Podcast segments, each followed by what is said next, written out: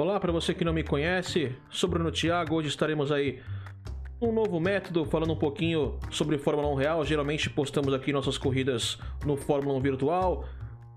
De todo modo, é Fórmula 1 é algo que amamos e acompanhamos aí durante ao longo dos anos. E hoje temos aí a participação dele, Shibane, que também ama F1 e conhece muito, vai dar um pouquinho do seu pitaco nessa bate-papo contando tudo o que rolou no análise do GP do Grande Prêmio da Toscana. Boa noite, Shibane.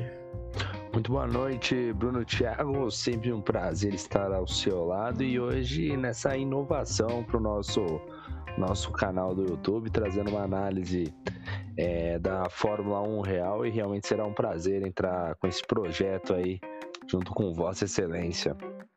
E olha, foi uma corrida bastante complicada, né? Esperávamos uma corrida mais calma depois daquela loucura do Grande Prêmio de Monza e já começamos com tudo logo na largada, né, Shibane?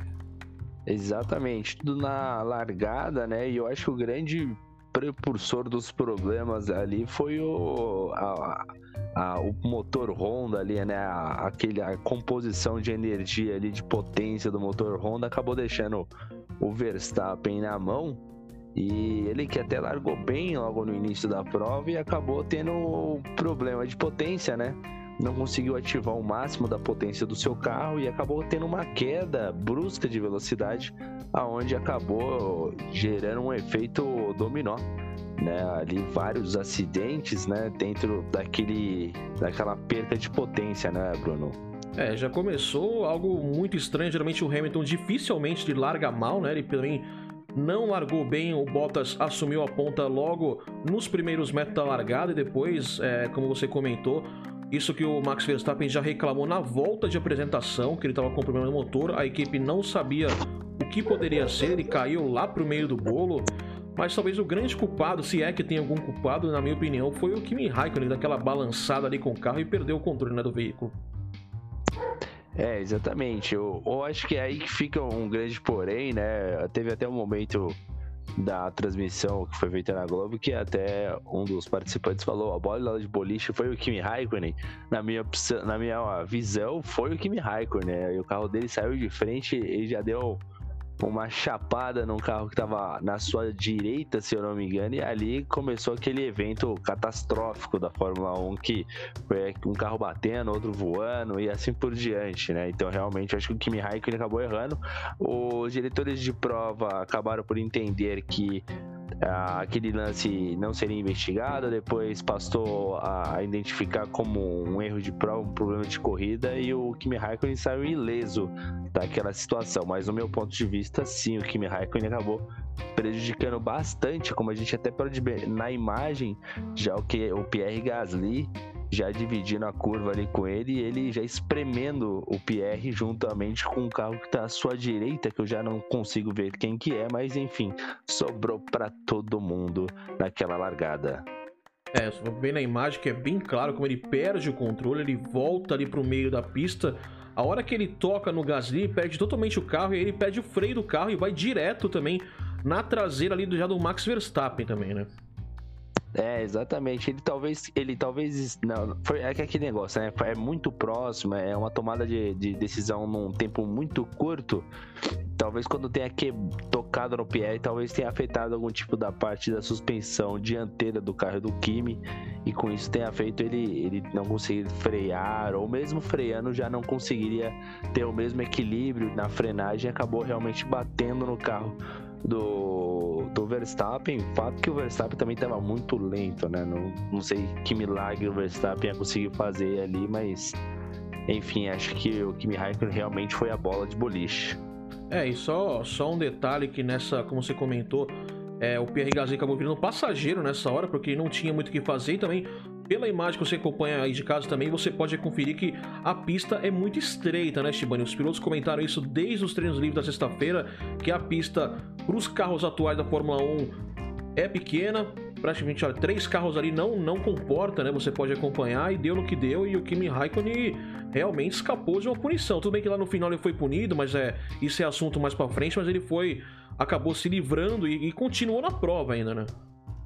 É, exatamente. Ele continuou na prova e deu sorte, né? Porque o incidente foi um incidente grave Mais para frente, como você disse, ele foi punido já por, um outro, por uma outra questão.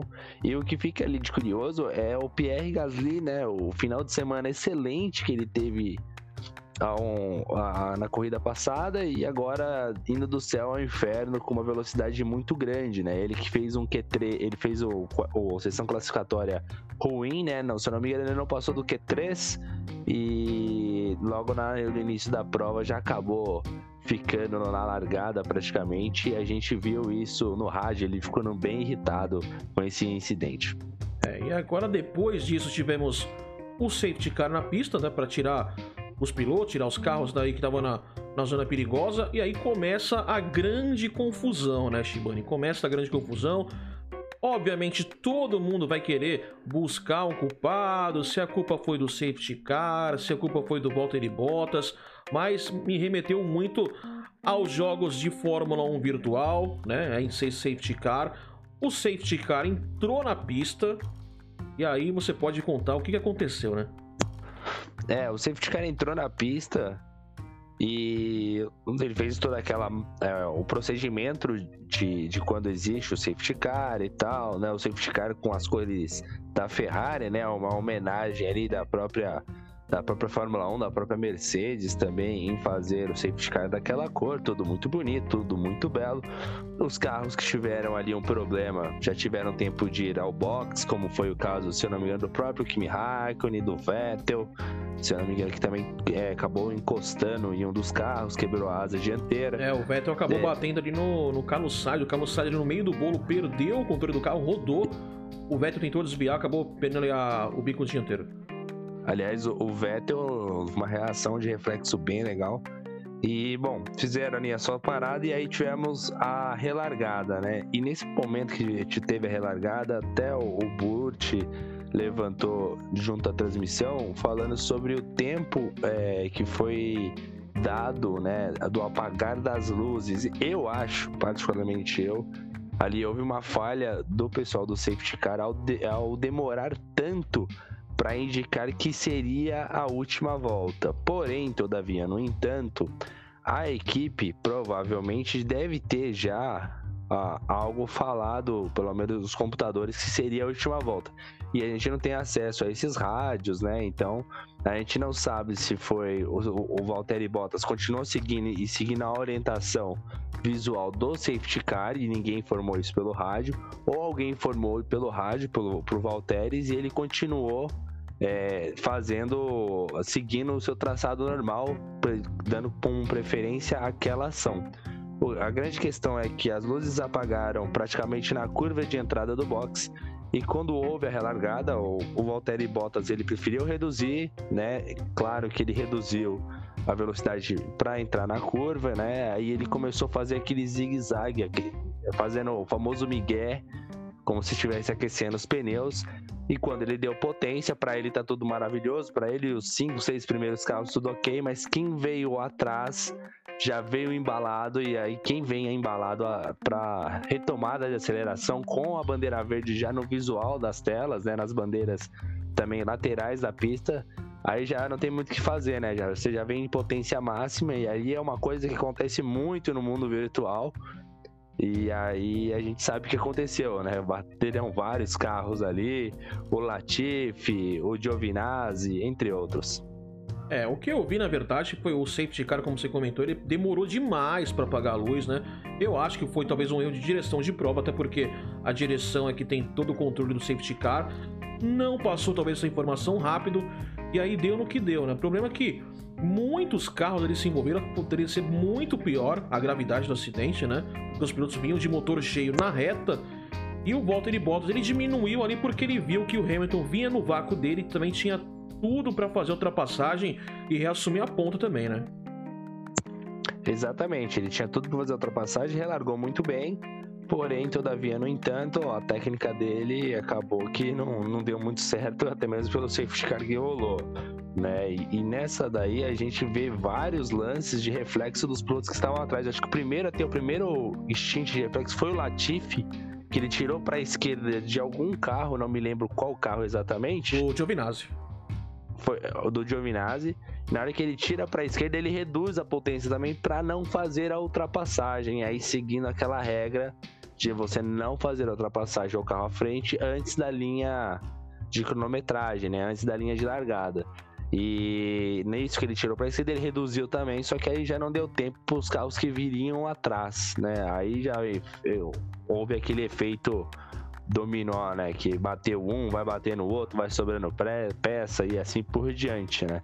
E até a gente tá vendo aqui na imagem exatamente o momento que tem as frenagens, né? Tem a galera vindo de pé embaixo e o único que saiu ileso ali foi o Romain Grosjean, que tava próximo, mas ainda na hora que ele percebeu a bagunça, ele conseguiu tirar o carro ali, conseguiu segurar e ver, ver o mundo virando ao contrário na frente dele, né? O que tinha de carro indo para um lado, indo para o outro, foi realmente um espectador ali muito próximo. Aliás, o espectador que, diga-se de passagem, o carro da Haas tá muito ruim nessa temporada, muito ruim mesmo. Tá ruim demais, até comentei na, na, durante a corrida, porque uma hora o Russell acabou ultrapassando o, o Grosjean em questão de uma volta e meia, abriu dois segundos facilmente o carro da Haas.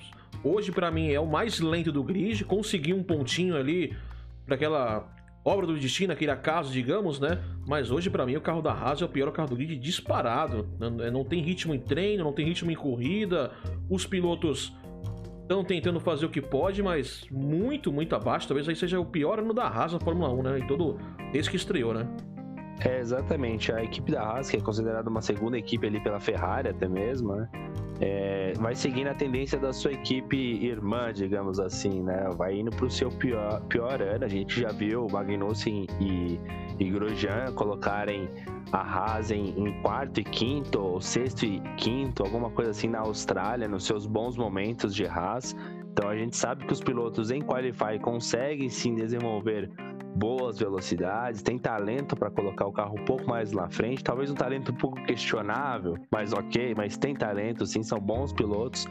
E, e, a gente vê hoje Magnussen e Grosjean não conseguindo fazer absolutamente nada, nada, nada, nada com os seus carros, né? Eles simplesmente colocam um carro na pista, alguma coisa acontece, eles passam algumas pessoas, alguns carros e depois logo eles perdem no ritmo de prova, os carros vão e passam ele, fazem a ultrapassagem. Então é algo que está bem ruim para a Haas e eu acho muito difícil ela vai retornar ou vai conseguir dar um jeito nesse pacote aerodinâmico, pelo menos para tentar ajustar, porque o pacote de motor dificilmente a Ferrari vai conseguir fazer uma mágica com esse motor. É, quando a fase não tá boa, né, Shibane? A gente comentou que. Não, além do todo o pacote que você comentou, ainda tem o motor Ferrari que chegou em alguns momentos da prova de hoje, tipo, os quatro últimos primeiros. Aliás, os quatro últimos colocados serem quatro motores Ferrari. Chegou ali seu o Vettel, o, o, o Kimi Raikkonen, o Grosjean também.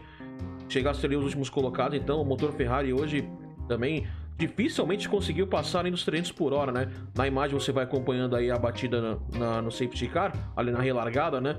Você vê que ali o, o Carlos Sainz acaba acertando o Giovinazzi, o Giovinazzi acerta ali o Latifi que tinha conseguido desviar dele, que ele ficou muitos carros na pista rodada ali, parado, teve que tanto que causou a bandeira vermelha, né?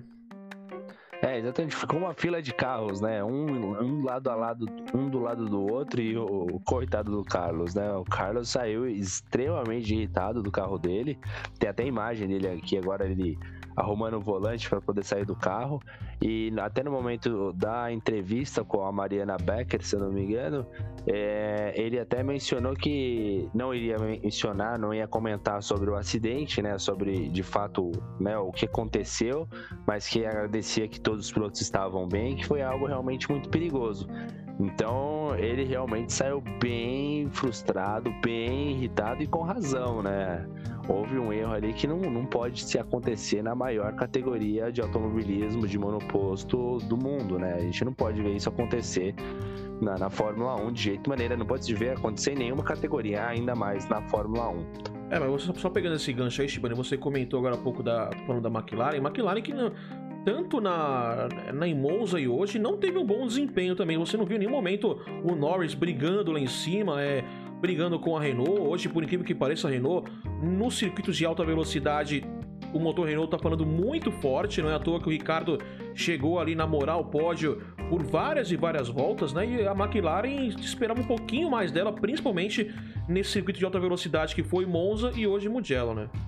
Exato. O que fica em questão aí que você até levantou é o fato da McLaren e obviamente a Renault ambas usam o mesmo motor, né? Até, até o final da temporada a equipe McLaren tem o motor Renault. Então o que aconteceu mesmo, meu ponto de vista, foi até uma questão aerodinâmica. Talvez o acerto da McLaren funcione melhor em determinada pista do que o acerto da Renault. E hoje o acerto da Renault foi muito melhor. Não sei se teve alguma inovação aerodinâmica, né? Algum pacote novo, mas foi muito bem. Bateu na trave no final ali um pódio do Ricardo, né? Ele foi até onde o limite do carro lhe proporcionou, inclusive numa relargada que nós vamos comentar um pouco mais à frente, o Ricardo ele chegou a ser segundo numa relargada, né? Ele conseguiu passar, se não me engano, o Valtteri Bottas. Então, piloto não faltou, talvez faltou um pouquinho de carro, um pouquinho de motor e assim por diante. Mas era impressionante como o carro de reta, o carro do Ricardo, estava muito bom. É, realmente, só nessa, nessa, nessa batida na reta, na relargada, ficaram de fora então aí o Giovinazzi, Magnussen, Latifi também. Quem acabou abandonando ali no, na, na roda, no freio, se não me engano, foi o Ocon também, que tá muito abaixo. O pessoal esperava muito dele, já que é um piloto Mercedes, ele também tá, que digamos aqui, namorando ali na aquela vaguinha do Valtteri Bottas. Aliás, tem muita gente namorando aquela vaga e o Ocon, já que ele tá numa equipe muito mais forte, por exemplo, que o Russell que também namora essa vaga na Mercedes, esperava um pouquinho mais dele nessa temporada, né, Shibane? Pelo menos ele esperava muito mais do, do, do Ocon. É, exatamente. Do Ocon, cara, é, ele acabou. Ele, a maré de azar dele já veio já desde a, do quali, né? Vamos lembrar que ele foi pro Q3, só tinha um jogo de pneu à disposição, deixou para o último momento no Qualify, acabou cometendo erro, acabou errando, prejudicando a volta de vários outros pilotos, inclusive do seu companheiro de equipe, o Daniel Ricardo. E com isso, acho que talvez ele já meio abalado, não tem de bons resultados, não é fácil enfrentar o Ricardo, né, como, como piloto ali. Então, talvez pressionado, né? Então, já entrou meio balançando nesse sentido e essa maré de azar eu acho que transferiu para o carro, né? Teve a bandeira vermelha e nessa bandeira vermelha foi constatado ali um problema de superaquecimento dos freios do, do Ocon no seu carro da Renault e consequentemente o carro dele já, já foi para a garagem a partir daquele momento. Mas é fato dizer que o Ocon não vem num bom momento na Fórmula 1. Ele que é, é, ocupa aqui segundo as minhas anotações, ele está na 12 posição com 30 pontos, enquanto o Ricardo é o sétimo colocado com 53. Então existe uma diferença ali considerável entre os pilotos da Renault. É quase o dobro, né? E depois dessa bandeira vermelha tivemos a relargada, né? Tivemos a relargada e aí as coisas começaram a voltar à sua normalidade. Que foi o que? O Hamilton, logo de cara, não perdeu tempo, né? Shibani já assumiu a liderança para cima do Valtteri Bottas, aproveitou talvez aí o grande ponto de ultrapassagem durante toda a corrida. Tivemos vários aí principalmente depois nessa parte do safety car e da, da bandeira vermelha, foi nessa curva 1, que é o final da ponta, a maior zona de, de DRS velocidade, né? Aí você viu logo de cara o Hamilton já assumindo a ponta, e aí todo mundo pensou: bom, a corrida acabou, né? É, exatamente. Todo mundo pensou que a corrida acabou, mas, porém, todavia, no entanto, a corrida não acabou ali, né? A gente teve ainda outros lances, né? E ali questões que acabaram sendo cruciais para o resultado final, né, Bruno? E nesse sentido, deu um pouco mais de emoção, até, até mesmo por causa dos outros incidentes ali que acabaram acontecendo. O destaque dessa relargada mesmo foi o, o Valtteri Bottas, né? O Valtteri Bottas que ele largou bem, porém, como a reta bem longa, né? Ali o, o, o, Hamilton acabou se aproximando e fazendo a ultrapassagem de maneira bonita, né? Por lado de fora, etc. Se eu não me engano, então acho que foi muito mérito do Hamilton nessa, nessa relargada e talvez até um pouco de inocência ali do, do, do Valteres em deixar o carro largar. Largou muito bem, na verdade, né? ele fez o que tinha que fazer, largou muito bem, mas o, o Hamilton aproveitou o vácuo e com isso fez a ultrapassagem para cima do, do Valtteri Bottas. É, quem largou bem também foi o, o, o Charles Leclerc, quem largou muito bem. Nessa hora ele sumiu a terceira posição, só que ele não conseguiu manter porque não tinha carro para isso, né? Mas que ele chegou muito bem ali na curva 1, você pode acompanhar na foto ali lá do lado de fora, ele assumiu a terceira posição e aí aos poucos foi perdendo posição, perdeu pro Ricciardo, perdeu pro Stroll, o Stroll também que logo depois aconteceu aquele acidente que ele modificou totalmente a corrida, né? Lá na volta 44, mas queria que você falasse um pouquinho do, do, do Leclerc que fez o que deu, né? É, o Leclerc, desde o início da temporada, ele vem se mostrando um piloto muito esforçado e, e ele vem fazendo aquela expressão que é tirar leite de pedra, né? Ele realmente vem fazendo muita coisa positiva com um carro muito limitado que é o carro da Ferrari. E ele largou super bem, conseguiu se colocar em terceiro. Só que aquele negócio, né? Às vezes você consegue um carro para dar uma volta, às vezes você consegue uma boa largada, mas o ritmo de corrida continua sendo o fator primordial para você fazer uma boa corrida né? E é o caso da Ferrari que ela não tem esse ritmo de corrida, ela não consegue se manter à frente por muito tempo, mesmo que exista ali fatores externos como bandeira amarela, safety car, bandeira vermelha. Então hoje a gente pode ver que em todas as situações de bandeira amarela, safety car, bandeira vermelha, a Ferrari não consegue de maneira nenhuma, nem jogando em casa, né, com os dados mais próximos, por ser a pista dela, conhecer como a palma da mão os engenheiros, enfim, não conseguiu fazer nada. Tanto é que depois ele começou a ser passado, né, por todo mundo, né? É, ele chegou, ele chegou a cair, se para sexta ou sétima colocação. Tanto que ele já ele viu que não tinha ritmo para brigar com os carros da frente, ele viu que a Ferrari chamou ele pro box lá na volta 39 já e colocou o pneu amarelo para tentar ir até o final da prova, né? Ele que já não tinha, ele tinha colocado o pneu branco, não estava rendendo com o pneu branco, né? Tava o pneu mais lento do fim de semana. O carro já não tem um motor que empurra, ele acabou parando na volta 39, como estranhou. Ó, oh, aconteceu alguma coisa com, com, o Leclerc, que ele parou né, fora, fora de hora, porque era uma aposta, pelo menos, para tentar andar um pouco mais rápido e não conseguiu. Mas logo depois disso, né, Shiba, na volta 44 ali, aí a corrida teve um novo capítulo, né? O, o Stroll que vinha bem na prova, por sinal, acabou escapando e bateu bem, bem forte, né? É, exatamente. Ainda falando sobre o, o só dar um último, último uma ressalva sobre o Leclerc, né?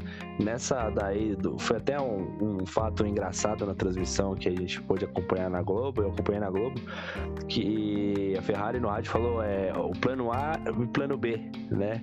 E até eu acho que, se não me engano, o Buat falou, mas plano A e plano B, geralmente a gente vê os dois, ou é um ou é outro, né? E não os dois, né? Que foi aí o, o pneu faixa branca que ele utilizou, o pneu mais duro. E depois ele viu, viu que não tinha mais ritmo com aquele pneu, ele voltou pro pneu amarelo, né? E realmente a Ferrari muito perdida. E agora falando sim, da, o evento da volta 44 foi a porrada que o que o, que o Stroll deu na, na mureta ali de proteção, na barreira de pneus. É, a gente olhou por vários ângulos durante a transmissão, né? Então a gente teve a, até mesmo na câmera de trás, que eu não vou lembrar o carro que estava fazendo pressão já sobre ele, não vou me lembrar exatamente se era o Albon, se era o Ricardo, enfim, é, dá para ver que a suspensão traseira é, do lado esquerdo acabou se quebrando, né? E aí o carro dele foi direto para o muro, né? Inclusive para os mais atentos ali, o, o Burt até mencionou que na hora que você tá na câmera on-board, você ouve até um barulho, né? E esse barulho ele menciona como se fosse a quebra da suspensão é, traseira esquerda do carro, né? Lembrando que o pessoal mencionou muito sobre a questão das pressões que são exercidas sobre os pneus, sobre os carros nas curvas de alta, né? Então talvez tenha ali já sofrido algum tipo de dano que prejudicou a suspensão em algum momento e com aquela repetição daquele esforço acabou danificando e colocando o carro para a rua, né? É, a gente pode acompanhar na imagem como o estado que ficou o carro do Stroll, hein? Praticamente perda total. Você pode ver que o motor foi totalmente danificado, ele chegou a pegar fogo, porque nessa hora acaba tendo vazamento de óleo, outro composto ali também. Teve muita sorte, Stroll, é que o que você comentou agora, é o piloto força muito na zebra para buscar um pouquinho aquele, aquele décimo de segundo, aquele milésimo que faz melhorar o tempo dele. Mas olha, o Stroll também tem que comentar, em que temporada que ele tá fazendo, hein?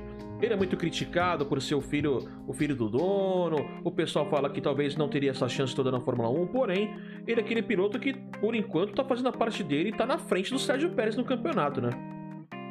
É, exatamente. Tá na, tá na frente do Sérgio Pérez no campeonato. O, o Sérgio que teve aquela, aquele episódio lá do, do Covid e tal. Então, ok, aconteceu isso, mas a gente vê nas últimas corridas que o Stroll vem fazendo grandes corridas, né? Vem ficando à frente do Pérez e pelo que a gente conhece do Pérez, o Pérez de maneira nenhuma vai deixar qualquer piloto, seja ele quem for, ficar à frente dele. Quem não lembra do Pérez versus Jason Button na McLaren, né? É verdade. Os dois brigavam ali com unhas e dentes e não adiantava falar no rádio que o Pérez não ligava. O negócio para ele era ficar na frente, ponto não importava o momento da prova, né? A questão também que fica sobre o carro do Pérez, do Pérez não, do carro do Stroll foi realmente quanto ficou danificado e também a imagem, né, dele, a imagem, aquela câmera que fica frontal ao, ao piloto, né, aos olhos do piloto dentro do carro, quantos alguns minutos que o Stroll ficou ali como se estivesse reiniciando o Windows, né? A pancada foi tão forte que você vê que ele realmente ficou ficou tonto, né? Demorou um pouco para sair do carro, demorou um pouco ali para andar, né? Você vê que ele ficou todo em slow motion para ele. Realmente a pancada não foi fácil e foi uma pancada dura, muito parecida com aquela pancada que o próprio Leclerc teve na no GP de Monza. É, bateu bem forte ali. O carro mais uma vez provou que é muito mais seguro. Cada vez a Fórmula 1 vai investindo mais em segurança, ainda mais depois também daquela batida forte da morte do Antônio. A, a FIA fica muito em cima disso. É um carro muito seguro, mas o, ele tinha tudo para brigar, pelo menos ali pela quarta posição. O Stroll que vinha num ritmo bom, vinha brigando com o Ricciardo né, nessa hora, como você comentou agora há pouco. E outra coisa para falar também, o Stroll que foi, é, foi pódio né, na última etapa, né? Conseguiu um pódio depois de muito tempo ali com a Racing Point, ele que já chegou a, a faturar um pódio, se não me engano, com o Williams no Canadá Pois GP do Canadá ele foi terceiro colocado com o Williams, né? É, exatamente. Ele vem de uma sequência muito positiva, né? E no caso, ele já tinha sido pódio e ele viria para ser pódio de novo, ou no mínimo brigar pelo pódio, né? A gente não sabia as condições que o Albon e o Stroll iriam se encontrar nessa corrida. Se iriam se encontrar de fato se não tivesse o safety car. Mas é fato que o Stroll estava muito seguro, o carro ele estava andando muito forte, tudo encaminhava para ele chegar em mais um pódio, né? Para mim era muito claro que o Stroll ia brigar pela, por esse pódio, era uma questão de tempo ele estar lá. É, depois tivemos então a bandeira vermelha para arrumar proteção de pneus, né? Igual tivemos na última semana em, em Monza. E aí na relargada, a relargada foi parada, né? Os carros todos alinhados no grid. E aí, praticamente, o Lewis Hamilton já tomou a dianteira e quem largou muito bem foi o Ricciardo. Ele chegou aí a assumir a segunda colocação, né, Shibane? Uma surpresa Renault andando forte. É, o Russell que vinha ali brigando, ele que era o nono colocado antes da bandeira vermelha, acabou caindo lá para a última posição. E quem largou muito bem também foi o Kimi, né? O Kimi, que era o último colocado até então, acabou pulando, se não me engano, para a sétima colocação. Não, oitava colocação, né? Exatamente, ele acabou. Vou falar um pouquinho especificamente do Kimi, né? O Kimi, inclusive, que nesse período ele já tinha sido punido, né? Para quem não viu, junto a a corrida, na hora de entrar no box, ele acabou cortando, entrou em um momento que era inadequado, né? Ele acabou passando a entrada do box e entrou de novo para a direita, cortando aquela linha indicativa para você tomar o rumo do box. Ele acabou cortando, tomou uma punição ali, se não me engano, de 5 segundos, largou muito bem, mas foi punido. Mesmo assim, se manteve na zona de pontuação, acho que ficou na frente do Vettel, inclusive. O Russell ainda começou a sonhar com uma, uma chance de pontuação ali, mas não teve muita escolha ali pro carro da Williams, que estava muito bem de reta, mas de curva estava difícil. E a questão do Ricardo, né? Como a gente pode ver na imagem da relargada, o Ricardo largou muito bem, pegou o vácuo do Lewis e largou muito bem, passou o Bottas, mas ele não tinha carro para segurar. A gente volta naquele tópico, né? Eu posso largar muito muito bem, eu posso fazer o que for possível, fazer uma grande ultrapassagem através de um erro de um, de um companheiro, através de um erro de um, de um outro competidor, mas se manter à frente é muito difícil, né? Mas não deixa de ser uma excelente largada do carro da Renault. E como o carro da Renault evoluiu, eu também não esperava toda essa evolução do carro da Renault para essa temporada. É, talvez acho que nem o próprio Ricardo esperava essa evolução, na verdade, né? Ele que já assinou o contrato para a próxima temporada com a McLaren, já principalmente já sabendo da situação da Renault, Renault que não vem conseguindo entregar bons carros, apesar de ser uma equipe que tem uma estrutura, é uma equipe de fábrica, né, montadora, mas não vem entregando um bom carro. O Ricciardo apostou demais saindo da Red Bull, indo para a Renault, pegou o bonezinho dele, vai para a McLaren, McLaren ano que vem que se espera muito, afinal vai ter a parceria de volta com o motor Mercedes, então se espera que a McLaren ande muito mais forte, né? E o Ricciardo agora, ele mesmo acho que deve estar bastante surpreso com esse, com esse rendimento da, da equipe da equipe na pista. Na próxima semana, aliás, daqui 15 dias, temos aí o GP de Sochi na Rússia, que é outro circuito com, com curvas de alta velocidade. Então talvez a Renault se saia muito bem lá, né, Shibane? É, se, for seguir a lógica, né, a gente tem tudo para Renault ir bem mais uma vez e também para os carros da, da Red Bull, né? A gente hoje teve aí o, Ale, o Alexander Albon é, chegando na terceira colocação e sabemos também que se tivesse Max Verstappen, talvez as coisas poderiam ter sido um pouquinho diferente, porque é impressionante como o Max ele consegue tirar algo a mais do carro, né? Então talvez seja uma grande aposta ali esperar uma corrida um pouco mais apertada, pelo menos para cima do Valtteri Bottas é, pra, na Rússia junto com o Max Verstappen, né? Então vamos ver o que, que o Max Verstappen consegue aprontar né, pra, nessa, nessa próxima etapa, que teoricamente é mais uma etapa que favorece a equipe, de certa maneira, a equipe RBR, com essas curvas de alta, é, curva de alta e que exige um pouco mais de pressão aerodinâmica. É, então, vou até. Depois a prova acabou seguindo na sua normalidade até o final. Coloquei agora o top 10, mais uma vitória dobradinha da equipe Mercedes, né? O Hamilton acabou vencendo a corrida, mais uma vitória, está muito próximo de bater o recorde de Michael Schumacher. O Valtteri Bottas acabou fechando a segunda colocação e como você comentou agora há pouco, Shibani, o, o Albon, seu primeiro pódio, talvez se tivesse o Max Verstappen, a história seria outra, né? Mas ele se aproveitou. Não deixa de tirar o mérito na, da prova dele, porque ele fez uma bela corrida hoje, conseguiu escapar de todos os incidentes durante a prova, né? E se fechou o pódio. E aquele pódio que ele estava precisando, porque parece que a corda está cada vez mais ficando apertada no pescoço dele, né, Oshibane? É, exatamente, né? A corda vai ficando apertada, né? O... Referente ao álbum, né? A gente viu que no rádio, né? No final ali, né, o, o team principal da, da RBR dando os parabéns para ele, né, pelo pódio, falando que ele fez da maneira mais difícil. Aliás, o álbum ele gosta de fazer as coisas da maneira mais difícil, né? Ele gosta de largar lá atrás e fazer uma baita corrida de recuperação, né? Ele não, ele não consegue acertar e largar no bem, né? E depois manter ali o ritmo. Fez da maneira mais difícil, conseguiu o pódio. E uma coisa que até para quem assistiu a transmissão na, na TV Globo, a gente ouviu ali do narrador, que até me fugiu o nome de novo. Everaldo Marques. Everaldo Marques, isso.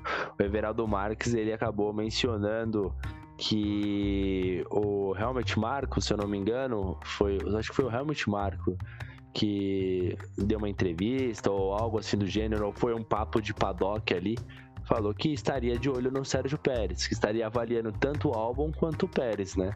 Então fica ali no ar, né? Será que o Pérez tem chances de, quem sabe, cair na, numa Red Bull, né? A Red Bull é cheio de surpresas, né? Vamos lembrar que o, que o álbum, né, há pouco tempo atrás, né, antes de, de entrar na AlphaTauri, não tinha nem carro, né? Não tinha nem perspectiva de estar na Fórmula 1. Do nada apareceu na Alfa, do nada apareceu na Red Bull né? E agora o Sérgio Pérez, de surpresas, eles não, eles gostam, o pessoal da Red Bull. Então talvez, quem sabe, não apareça uma vaga ali no lugar do álbum para o Sérgio Pérez e o álbum descendo para o lugar do Kvyat na AlphaTauri, né? Que não é uma coisa de outro mundo isso acontecer, mas isso tudo é aquela rádio paddock que existe na Fórmula 1, todo aquele papo extra oficialmente claro que a Rádio Paddock a gente tem que respeitar um pouquinho, porque a gente ouviu isso do Sebastian Vettel, o Sebastian Vettel uh, na Aston Martin, isso ocorreu de fato, né? Então acho que tudo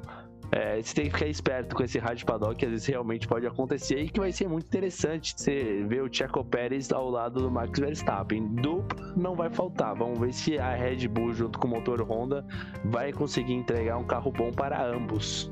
É, agora fica essa dúvida, porque também temos aí o Gasly, ele que venceu a última etapa, tá? Obviamente o Gasly quer retornar para a Red Bull no próximo ano, aí basta saber se a Red Bull vai seguir aquele aquela linha de manter os seus pilotos da casa ou buscar um piloto fora, né? Até porque o Sérgio Pérez é um piloto experiente, até se não me engano, acho que 10 anos na Fórmula 1 e também por trás tem um patrocínio muito forte. Então, para as equipes é tudo que, que, que deseja, né? Um, um piloto experiente traz dinheiro para a equipe que pode brigar por algum por resultados, né?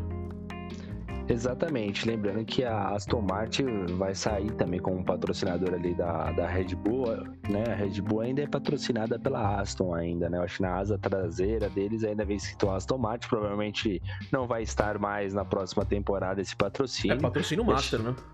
Chegando agora com o Sérgio Pérez, né, com um patrocinador forte, agrega qualquer que seja a equipe, seja ela na RBR, seja ela na raça, né, ou na, na própria Alfa Romeo, que é especulada, mas muito, assim, muito distante, né, apenas um, talvez, quem sabe, porque sabemos que se o Pérez for para Alfa Romeo, é, talvez não, não fique não vai ter ali um desempenho, uma chance de desempenho de fazer bons resultados, né?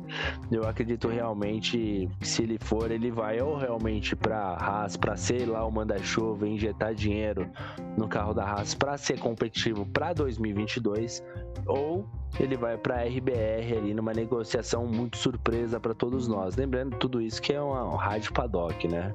É, aí só conferir então só o top 10. É, você acompanha que o Ricardo foi quarto colocado, novamente conseguiu uma bela posição. O Pérez fez uma corrida discreta, muito pouco se viu o Pérez na corrida, de repente acabou fechando na quinta colocação. O Norris, mesmo com a McLaren muito abaixo do que se esperava nas últimas duas corridas, fechou em sexto, né? O Kivet, mais uma vez, a AlphaTauri pontuando é, na sétima colocação. E temos aí as duas Ferraris, né? Obviamente a Ferrari se aproveitou demais da bandeira vermelha, porque em situação normal, hoje a Williams conseguiria aquele seu pontinho, porque grande parte da corrida o, o Russell ficou ali em nono, sempre se mantendo 4, 5 segundos à frente do Vettel, e o Vettel não conseguia encostar para brigar com posição pelo com Williams, né? É, na verdade a Ferrari foi muito beneficiada porque sim, uma corrida em condições normais, eu acredito que a Ferrari não ia estar nem na situação de pontos né? Porque saiu muito carro de, de frente, né? Por exemplo, se saiu o Carlos Sainz, que tem um carro melhor do que a Ferrari, saiu o Max Verstappen, que tem um carro melhor do que, do que a Ferrari, né? O próprio Gasly, que tem um carro melhor do que a Ferrari. Então eu acredito que realmente né, deu muita sorte. Deu muita sorte para estar no top 10. Agora é esperar a Ferrari nas próximas corridas para ver o que ela pode fazer. Apesar que eu acho muito limitado ali o que, que ele pode tentar inventar para ver o, um, um, resultado melhor do que um décimo lugar sofrível, né? E além, do, além disso, só um destaque: se não fosse essa última bandeira amarela, eu acho que o Ricardo ia ficar no pódio, ia lutar bravamente ali para ficar no pódio e a chance seria bem grande. É, aquela, aquele lance do Stroll acabou mudando totalmente a corrida. Tá na tela para você então curtir também a classificação final dos pilotos. Olha quantos pilotos aí não terminaram a primeira etapa. Lembra muito até a primeira corrida na, na Áustria, né, Shibane? Exatamente, lembra a corrida da Áustria e olha o tanto de jogo de pneu que foram utilizados nessa, nessa etapa, né? Vários jogos de pneus ali, né? Porque além do mais, cada safety car ou cada bandeira vermelha, os pilotos já tinham a possibilidade de trocar os seus pneus. Então, haja jogo de pneu, a Pirelli teve um prejuízo aí, teve que vai, vai ter que fabricar mais pneu para a próxima etapa e muito mais pneu, porque é, a galera usou com vontade. Você, você acompanha aí na tela, das equipes da frente, a única que usou pneu duro foi a própria Mercedes, porque ela sabe que tem um carro muito superior, então mesmo com o pior pneu, o pneu mais lento que é o pneu duro, né, ela não perde tanto rendimento como perderia as outras equipes, né, Shibane? É, é, é um patamar muito acima hoje da equipe Mercedes, né?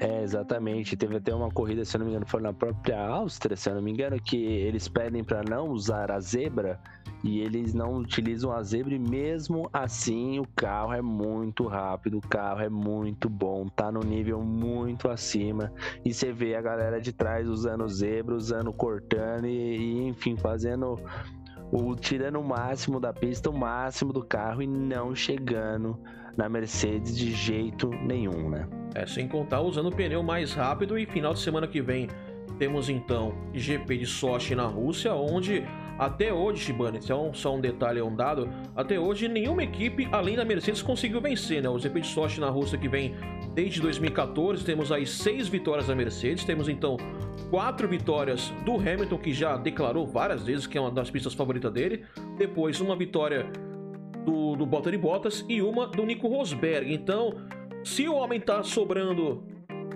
até agora no campeonato, imagina na pista que ele já venceu quatro vezes, né? É, vem com tudo. Vamos ver aí o que, que o Bottas pode tentar fazer para surpreender, né? E vamos ver o que acontece, né? Porque ultimamente a Fórmula 1 ela tá muito imprevisível, né? Até mesmo por umas questões de segurança e etc. Então, às vezes pode aparecer um safety car que pode mudar toda a história, às vezes pode aparecer algum outro tipo de incidente que mude tudo, ah, sem contar no próprio clima, né? Vai saber se não chove lá em Sochi, né? É, talvez se chover pode já ter outra corrida bastante agitada. Agora temos uma folga de duas semanas, né? Tivemos aí três corridas em sequência: Bélgica, é, Monza e hoje Mugello na Itália. Então, campeonato agora daquela folguinha, depois já corrida com público novamente, já um público bem maior em Sochi na Rússia. Então se espera muito, principalmente da equipe Mercedes, que deve estar passos largos para ser campeã novamente de construtores também, né?